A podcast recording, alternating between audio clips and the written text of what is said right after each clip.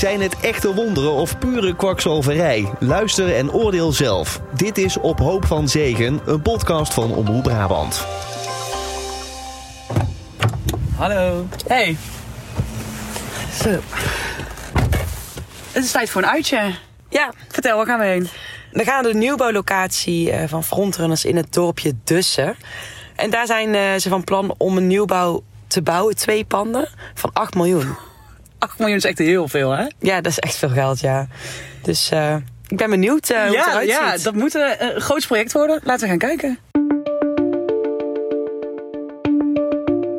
Samen met Loes en Ilse dook ik, Sanne, de afgelopen maanden in de snelgroeiende evangelische organisatie Frontrunners Ministries. Op de Instagram van Tom, de voorganger van Frontrunners, heb ik gezien dat hij een BMW van God heeft gekregen. Een BMW van God. Daarnaast krijgt Frontrunners veel donaties en komt er dus een gigantische nieuwe locatie. Wij zijn erg benieuwd naar de geldstromen en daarom duiken we in de cijfers van de stichting. Eerder duiden we al de christelijke achtergrond van Frontrunners. De bijeenkomsten hebben kenmerken van de Pinkstergemeenschap en een stroming daarvan, Word of Faith. Kort gezegd, door geloof kun je alles bereiken wat je wil: gezondheid, succes en welvaart. Dat laatste, welvaart, staat centraal in het welvaartsevangelie. En ik wil je vragen, ik wil je ook de kans geven om gewoon te geven. En je kan sowieso eenmalig geven aan onze bediening. We staan op het moment voor een aantal dingen in geloof. We zijn ook bezig met een nieuw gebouw. We geloven dat God daar machtig in gaat voorzien. Er komen al prachtige giften binnen. Laatst gaf weer onverwacht iemand 50.000 euro. Enorm gezegend. Cultuurtheoloog Frank Bosman legt het welvaartsevangelie uit. Ja, als je wil dat God je zegent, hè, als je wil dat het zaad van het koninkrijk wilderig groeit, dan moet je natuurlijk, of, eh, moet je eerst zaaien. En laat dat geld nou heel fijn zaad zijn. Dus je moet, eer, je moet natuurlijk wel investeren. Hè. Als jij wil dat God in jou investeert, moet jij natuurlijk ook wel vertrouwen hebben dat God je dat gaat geven. En een van die manieren om dat vertrouwen te materialiseren is, ja, is geld. Het hele idee dat mentale, materiële, psychologische eh, succes eh, zeg maar een soort kausaal verband heeft met de hoeveelheid geld die je in de kerk investeert, ja, dat, dat hoort ook wel bij die evangelical tradition een beetje. Oké, dus hoe meer je zaait in Gods koninkrijk, hoe meer zegeningen je zult ervaren. We rijden met de auto in de straat waar het nieuwe pand komt. Ja, is het hier? Ja, want dit staat op die foto. Dat. Het is dit terrein. Gaan we net... Oh, dit is het. Dit is de. Dus we zijn... Zullen wij hier even parkeren? Ja, parkeer hier maar.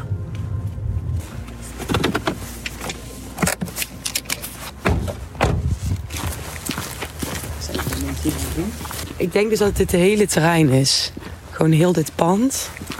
Een eh, wit gebouw. Er zijn wat dakpannen los. eh, groen van de algen. En daaromheen staan heel veel auto's. We denken van een autohandelaar en een stuk eh braakliggend terrein. Hier moet het allemaal gaan gebeuren. Hier moet het gaan gebeuren. 8 miljoen, zei jij.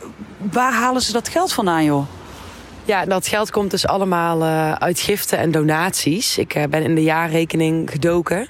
Daar zie je de post giften en donaties en overig. Maar het gaat vooral om de giften en donaties. En dat, dat zijn dus bedragen die de volgelingen van frontrunners geven. Oké, en 8 miljoen is veel. Dus hoe halen ze die donaties op? Het blijft een, een, beetje vaag. Het is een hele beknopte jaarrekening. Wat wel duidelijk is, is dat zij op hun website een knop hebben om te geven. Dat kan op heel veel manieren. Je kunt partner worden. Dan kun je bijvoorbeeld 15 euro in de maand geven. En dan krijg jij eh, ook een gratis boeken thuisgestuurd van Tom. Eh, maar je kunt ook 25 euro in de maand geven. Of steeds een stapje hoger. En verder, ja, tijdens zijn evenementen vraagt hij ook altijd eh, om te geven en te zaaien in Gods Koninkrijk. Ze doen daar enorm veel van. Eh, al die diensten, de bevrijdingsdiensten, genezingsdiensten, de boeken uitgeven, de bijbelschool, personeel betalen. Echt een hele hoop moet daarvan gebeuren. Ja, zeker. En je ziet ook op die jaarrekening van die eh, 2,6 miljoen aan giften is 2,2 miljoen al heel mooi besteed dit jaar. Namelijk aan dit pand waar we nu staan. Frontrunners heeft dit pand, partycentrum, de Rietpluim en de grond daaromheen gekocht. Afgetikt voor eh 2,2 miljoen. En jij zegt afgetikt, betekent dat dat er dan geen hypotheek is? Nee, er, eh, er zit geen hypotheek op. Ze hebben dit gewoon eh, helemaal zo gekocht. Staat op de jaarrekening. Het idee is om die nieuwbouw te gaan realiseren ook schuldenvrij. Dus dat wil ook zeggen dat daar ook geen hypotheek op komt te zitten. En ze schatten zelf in dat daar zo'n 8 miljoen voor nodig is. Dat is uh, ambitieus. Terug naar die BMW van God die ik tegenkwam op zijn social media. Tom plaatste op Instagram Stories dat hij een BMW van God heeft gekregen. In Amerika claimen voorgangers van soortgelijke organisaties dat ze zelfs een privéjet van God kregen. Tom kreeg dus een auto. Hoe zit dat? We vragen het cultuurtheoloog Frank Bosman. Het is heel efficiënt als je maar heel hard in God gelooft en als je maar een BMW aan de voorganger koopt, geeft, dan uh, alles wat je wil zal geschieden. Alle genade zal je toevallen. Ja, dat is natuurlijk een soort kapitalistisch marktsysteem wat wij in de 21ste eeuw helaas heel goed begrijpen, maar ook heel graag willen. We zijn zelf natuurlijk achter de herkomst van de BMW van God aangegaan.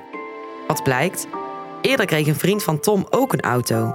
Zijn vriend Daniel schrijft op 11 september 2020 het volgende op zijn Facebook. Als gezin met vier kinderen en hopelijk binnenkort een hond, was het onze wens om opnieuw een auto te kunnen rijden, die geschikt zou zijn voor zeven personen. Wij zelf dachten in de richting van een Toyota Prius Wagon, maar onze negenjarige zoon Jet bad voor een BMW. Totaal onverwachts werden wij door vreemden opgehaald en geblinddoekt gebracht naar een geheime locatie. Eenmaal daar werden we opgewacht door onze vriend Tom de Wal van Frontrunners Ministries. God had het op zijn hart gelegd om ons te zegenen met een auto. En je raadt het, een BMW met zeven zitplaatsen.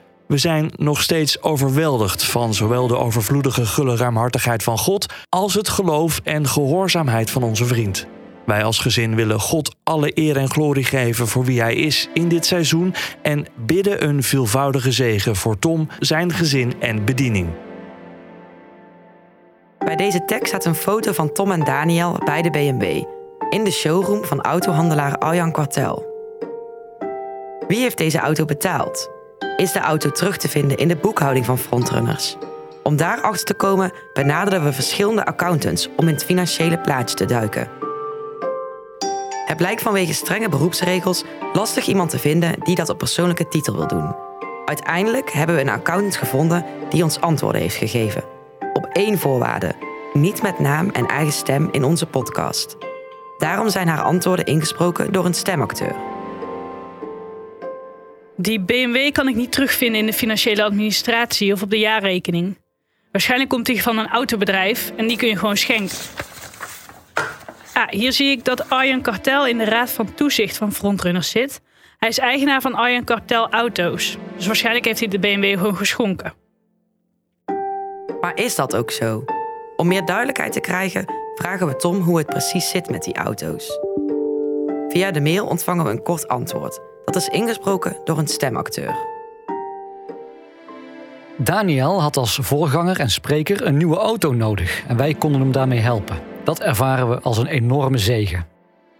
Op dezelfde manier helpen mensen ons ook met giften, soms met specifieke bestemmingsgiften of giften in diensten of goederen. Oké, duidelijker dan dit kunnen we het helaas niet maken. Het lijkt in ieder geval in beide gevallen om een schenking te gaan. Maar hoe komen ze dan aan zoveel donateurs?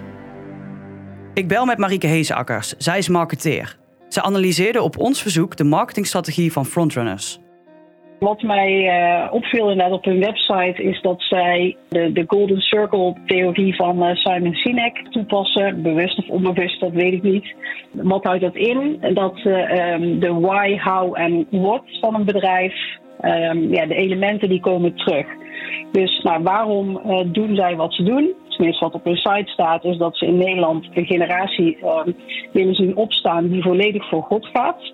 Nou ja, hoe doen ze dat dan? Dat willen ze doen door te onderwijzen en profetisch uh, te bedienen. Ja, en wat doen ze dan? Uh, dus die bijeenkomsten. En ja, ze zeggen dat daarmee mensen veel doorbraak, um, genezing en bevrijding um, ontvangen. Vanuit Sinek zijn er dus drie cirkels in die gouden cirkel. En als je dus uh, ervan uitgaat dat mensen snappen waarom je doet wat ze doen, dan zijn ze sneller bereid uh, om zich daaraan te verbinden. En uh, vaak wordt er nog een vierde cirkel aan toegevoegd en dat is dan hoe, dus wie. Nou ja, en dat zijn overduidelijk uh, Tom en zijn vrouw Femke. Ja, het is dus eigenlijk een, een hele uitgekiende marketingstrategie als ik het zo hoor. Het kwam voor ons ook heel doordacht en gelikt over. Hoe zie jij dat? Het lijkt inderdaad wel heel bewust uh, zo in elkaar te zitten. En wat ze heel slim doen, is uh, dat zij ook gebruik maken van, uh, van neuromarketing. Want dan zit dat er eigenlijk weer onder. Uh, want zij bieden eigenlijk alle boeken bieden ze gratis aan. En nou, dat, dat werkt dan vanuit een van de zeven principes van, van Cialdini.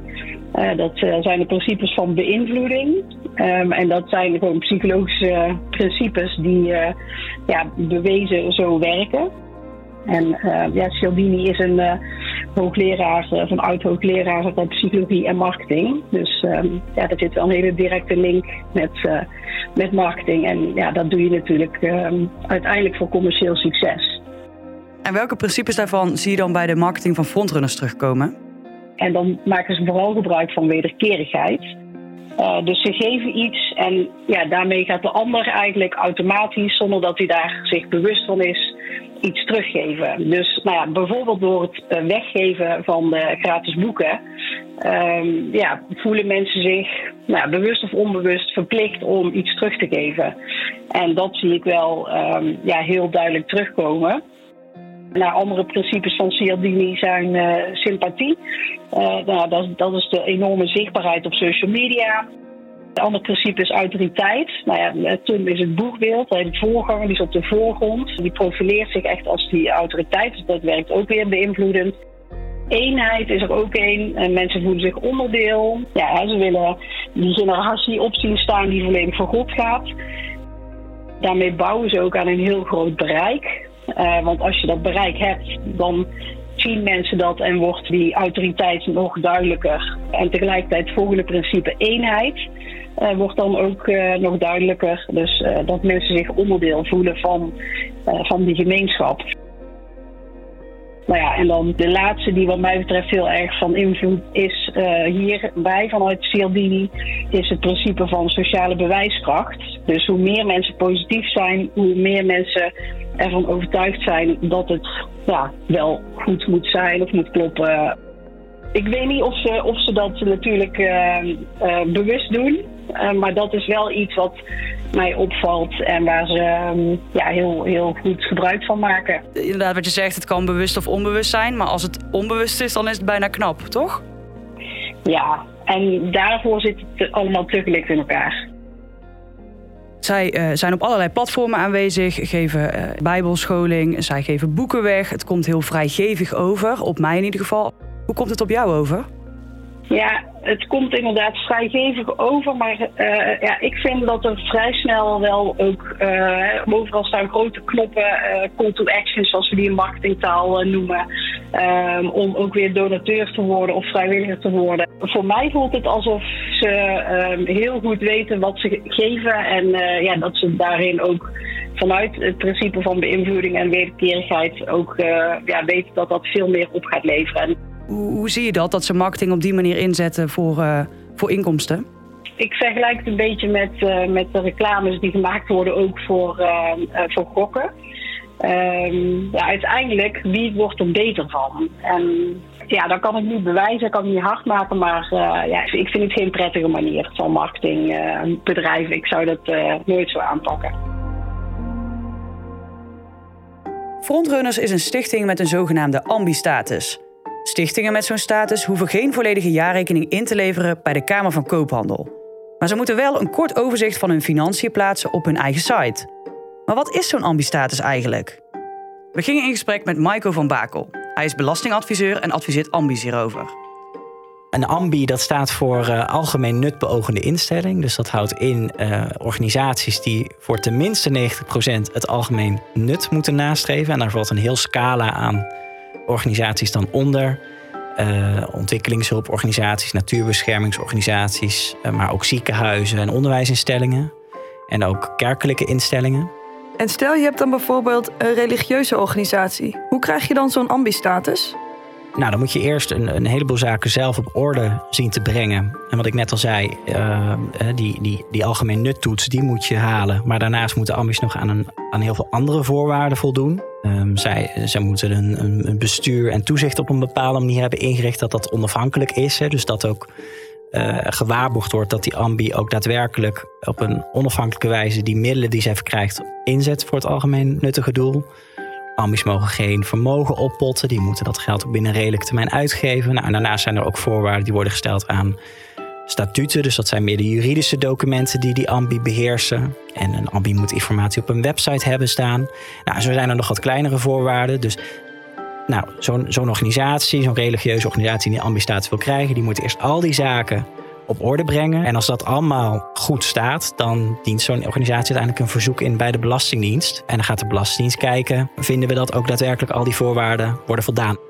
Wat zijn dan de financiële voordelen voor een stichting om de ambi-status te hebben? Ja, het belangrijkste financiële voordeel is uh, dat ambi's geen schenk- en erfbelasting hoeven te betalen over ontvangen erfenis en schenkingen. Eh, daarnaast zitten er in andere belastingwetten nog faciliteiten voor ambies. Dus dat zijn de belangrijkste voordelen aan de kant van de ontvangende instelling. En aan de gevende instelling, uh, zitten daar nog voordelen? Ja, kijk, gevers aan ambies die kunnen uh, gebruik maken van giftenaftrek. Hè, dus uh, particulieren kunnen in hun aangifte inkomstenbelasting. Als zij een gift doen aan een ambi, die aftrekken van een belastbaar inkomen. Dus dat levert dan een fiscaal voordeel op. En ook bedrijven kunnen, uh, die vallen onder de vennootschapsbelasting, de winstbelasting, die kunnen ook giftenaftrek toepassen voor giften aan ambies. Ja, dus als bedrijf is het ook voordelig om een schenking aan ambi te doen eigenlijk? Dat kan, uh, dat, dat, kan je win, belastbare winst verlagen, ja. Opvallend bij Frontrunners is dat Tom alle functies in het bestuur bekleedt. Hij is zowel voorzitter, secretaris als penningmeester. Hij wordt gecontroleerd door een driekoppige raad van toezicht, je hoort nu wat de accountant hiervan vindt. Het bijzondere vind ik wel dat hij drie functies bekleedt, want je hebt te maken met functiescheiding en dergelijke. Hij beheert nu het geld zonder dat iemand meekijkt. Dat is gewoon apart. Lijkt me niet helemaal zuivere koffie. Hij kan zelf beslissen waar het geld naartoe gaat.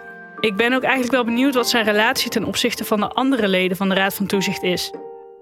Want waarom zou je als Raad van Toezicht één iemand volledig bevoegd maken om alles te doen? Dat vind ik wel vreemd. Als ik gevraagd zou worden voor de Raad van Toezicht en ik zie dat drie rollen door één iemand bekleed worden, dan had ik gepast. Ze bekeken ook de andere leden van de Raad van Toezicht. In de Raad van Toezicht zit naast Arjan Kartel, die van de BMW van God, ook Bernard Oudhof en Jonathan de Hek. Bernard Oudhof is een van de docenten op de Frontrunners Bijbelschool. Als lid van de Raad van Toezicht ben je meestal iemand die niet betrokken is bij de organisatie, zodat je volledig onafhankelijk bent. In dit geval is Bernard een medewerker die hoogstwaarschijnlijk op de loonlijst staat. Je kunt jezelf afvragen of hij hierdoor objectief en onafhankelijk kan handelen. Want eigenlijk wordt Tom dus gecontroleerd door een personeelslid. Ja, wat gebeurt er dan? Die werknemer gaat nooit zeggen dat hij iets niet goed doet of dat hij iets niet mag, waardoor Tom nog meer de vrije hand krijgt. In mijn ogen roept deze samenstelling vragen op. Het is wel gek dat je eigen werknemer en een vriend die een BMW geeft in de raad van toezicht zitten. Over Jonathan de Hek kan ik minder vinden. Hij is bijna nergens te verbinden aan frontrunners. Als we de goede Jonathan hebben, dan is hij mede-eigenaar van een bedrijf in personeelsbemiddeling in Hardingsveld-Giessendam, dichtbij Werkendam. Hij is naast zijn baan bedrijvencoördinator bij een genootschap dat zendelingen ondersteunt vanuit het land van herkomst. Hij lijkt dus wel bezig te zijn met het geloof. Je hoort weer ambi-expert Maiko. De hoedanigheid dat ik vind dat je als toezichthouder, maar dat is meer gewoon een persoonlijke opvatting, uh, dat je als toezichthouder op een zuivere manier toezicht moet kunnen uitoefenen. En als jij zelf ook actief bent binnen de organisatie als werknemer waar je, waar je mede toezicht op houdt, dan nou, zou ik dat zelf best wel lastig vinden. Ik ben zelf ook toezichthouder bij een stichting. Om, om dan toezicht te houden deels op mezelf. Kijk, tegelijkertijd, ik zit niet in mijn eentje in die raad van toezicht, want er zijn nog meerdere personen. Dus als het goed is, zouden die ook nog wel hè, uh, tegengewicht moeten kunnen geven als zij vinden dat ik in mijn rol als werknemer, of als ik me inzet als werknemer, uh, me niet goed inzet. Het is dus niet handig om zowel de rol van toezichthouder als de rol van werknemer te hebben. Daarnaast is er veel kritiek op het feit dat Tom drie functies heeft in het bestuur. Zo verscheen er een kritisch stuk op de christelijke website C Vandaag over de bestuurstructuur. Als reactie daarop komt Tom met een video op zijn YouTube-kanaal waarin hij meer uitleg geeft. Je hoort hier een fragment. Ik ben het bestuur van de stichting, dus het dagelijks besturen van de stichting ligt bij mij. Maar er is een drievoudige raad van toezicht met mensen die dat controleren. En als ik mijn werk niet goed zou doen of niet eerlijk zou doen, dan uh, kunnen ze me terugroepen, maar ze kunnen me ook ontslaan. Daarnaast werkt het zo dat ik aan het begin van het jaar uh, beleid aan hun presenteer. Dit is wat we dit jaar willen gaan doen, de visie, zo willen we het gaan doen. Dit is het budget. Uh, en dat zij daar dan uh, feedback op geven en toestemming geven om dat zo uit te voeren. En dan heb ik gedurende het jaar gewoon constante slagkracht, slagvaardigheid om dat op die manier uit te voeren. Wat gewoon zorgt dat je constant keuzes kan maken en door kan pakken. Nou, dat is heel fijn als je snel groeit. Nou, omdat onze manier van besturen wat minder gebruikelijk is. En als je daarop googelt, zeggen sommige websites dat het niet mag, dat het illegaal zou zijn. Dat klopt dus niet. Mag wel. Het is minder gebruikelijk, maar het mag wel. Daarnaast vertelt hij in de video dat de bestuurstructuur aangepast gaat worden naar een driekoppig bestuur. Kritische vragen vanuit de media, waar hij na deze video niet meer op ingaat. Maar klopt het wat Tom in deze video beweert? Dat vragen we aan onze accountant. In de video vertelt hij dat Frontrunners heeft besloten de structuur aan te passen. Dat vind ik wel opmerkelijk, want als je er zo van overtuigd bent dat de huidige structuur kans van slagen heeft, waarom ga je hem dan nu naar aanleiding van die aandacht toch aanpassen? Weet je, het klopt wat hij in de video zegt, maar het is wel dubbel. Het is een rechtsvorm die veel vragen oproept, omdat het lijkt alsof de bestuurder, Tom zelf dus, door zijn drie rollen in het bestuur volledige zeggenschap heeft. Hij vertelt zelf in de video dat dit niet het geval is, omdat er altijd nog een raad van toezicht is. Maar goed, ja, die raad van toezicht, daarvan is de objectiviteit natuurlijk ook niet helemaal helder. Daarover gesproken, wie controleert zo'n ambi-stichting eigenlijk? Nou ja, dat is wel een uh, probleem, hè? het toezicht op ambies. Kijk, mijn ervaring in de praktijk is bij nieuwe aanvragen gecontroleerde belasting echt wel heel erg kritisch. Dan worden er echt vragen gesteld, stukken opgevraagd. Daar wordt echt goed naar gekeken van, is die ambi waardig om ook die status te krijgen? Daarna kan het best wel zo zijn dat zo'n ambi hele lange tijd, gedurende een aantal jaren, gewoon niet meer in beeld komt bij de Belastingdienst. Je doet een aanvraag voor een ambi-status. Dan lever je een bepaald uh, bestuur in en een raad van toezicht. En je maakt wijzigingen uh, binnen dat bestuur of dat raad van toezicht. Ga je dan terug naar de Belastingdienst? Nou, er ligt niet een actieve verplichting in dat moment om de Belastingdienst daarover te informeren. Dus dat is meer aan de instelling zelf om dan te overwegen van... goh, vinden wij deze wijziging uh, ja, van dusdanige aard dat we dat we twijfelen, bijvoorbeeld twijfelen of we de ambistatus nog wel kunnen behouden. Hè? Dus dan, uh, dan, dan is dat meer op initiatief van de instelling zelf om dan opnieuw de Belastingdienst daarover te consulteren. En de Belastingdienst kan op elk moment zelf beslissen om een onderzoek te starten van goh, die ambistatus is er al een tijdje en we gaan eens even kijken of alles nog wel uh, ja, in de haak is, om het zo te zeggen. En dan, dan zou dat ook naar voren kunnen komen.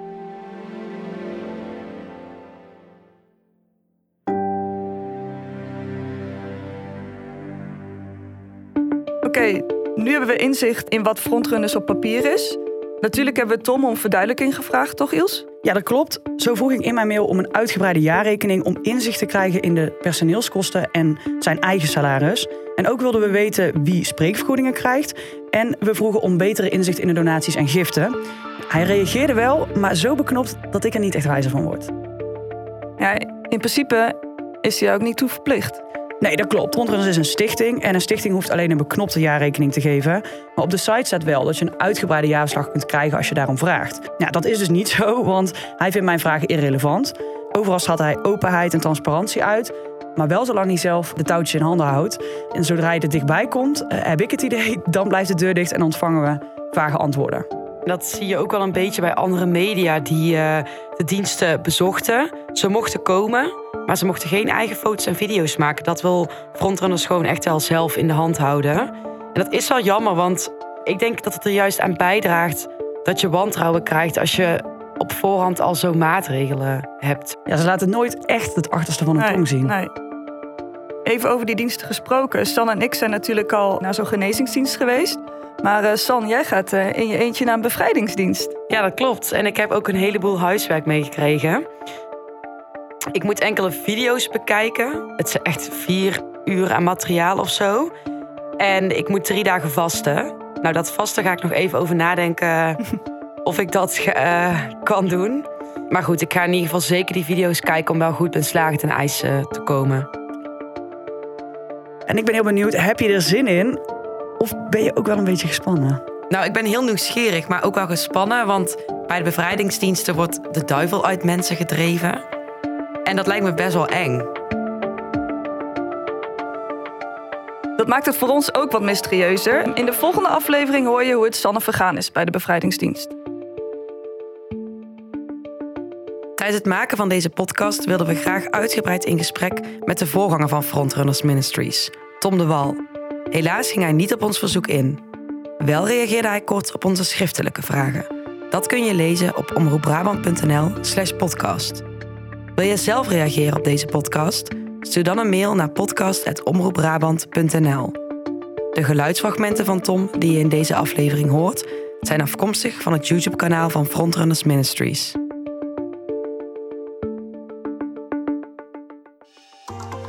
Tot zover aflevering 4 van Op Hoop van Zegen. Een podcast van Omroep Brabant gemaakt door Loes Krabbe, Sander Hoeks en Ilse Schoenmakers. Eindredactie Janneke Bos en Bert van Doorn. Vond je dit een interessante aflevering? Abonneer je dan en mis niks. Wil je meer podcasts van Omroep Brabant? Ga dan naar omroepbrabant.nl slash podcast.